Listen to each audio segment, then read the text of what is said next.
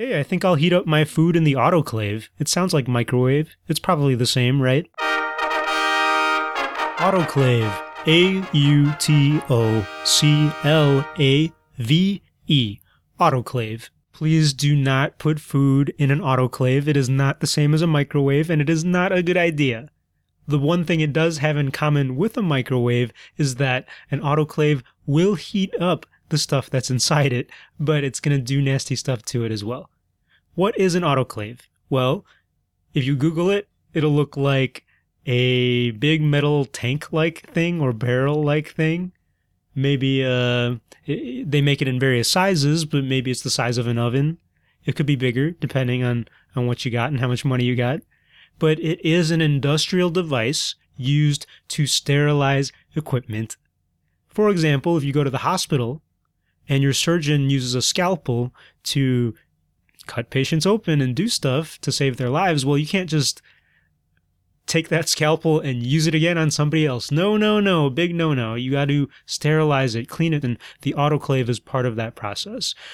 So you put things that are contaminated with blood, or in my personal experience, contaminated with bone parts, because I used to work with that.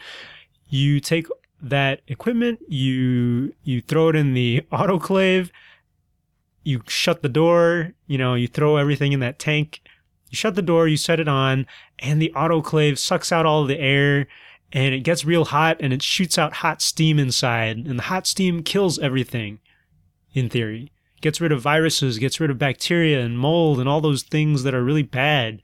All the things that are organic that could be nasty and transmit infections the secret is it doesn't actually kill or get rid of absolutely everything, such as prions. I think some older models of autoclaves don't kill prions or prions. And um, you can look up that jargon as well, but most of the time, your autoclave will sterilize your scalpel or your other tools and bone cutting tools in my case. What it won't do at least in the olden days, is get rid of all that organic material. So let's say I used a bone saw in surgery because I'm doing a, a joint replacement on a patient, or I, I'm involved uh, as an engineer. I might be in the hospital helping uh, point out to the doctors and nurses what tool is supposed to be used when. And, you know, then I, I go over and make sure uh, that everything gets autoclaved.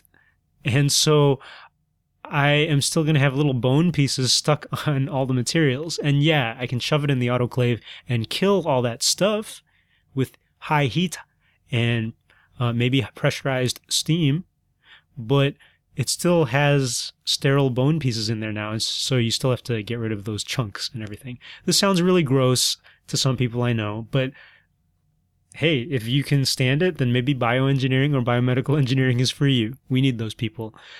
And uh, autoclaves are engineering innovations, and they are very key uh, to biomedical engineers, uh, especially if you're dealing with human tissues or animal tissues, because you have to design your medical devices to withstand the heat and pressures, possibly, of the autoclave, as well as to be useful for the surgeon and the nurse or to be effective inside the patient. Autoclave is our engineering word of the day.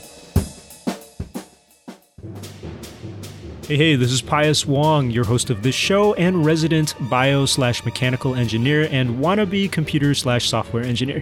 I also host the K 12 Engineering Education Podcast, so if you're into engineering education, please go on over to www.k12engineering.net and check that other show out.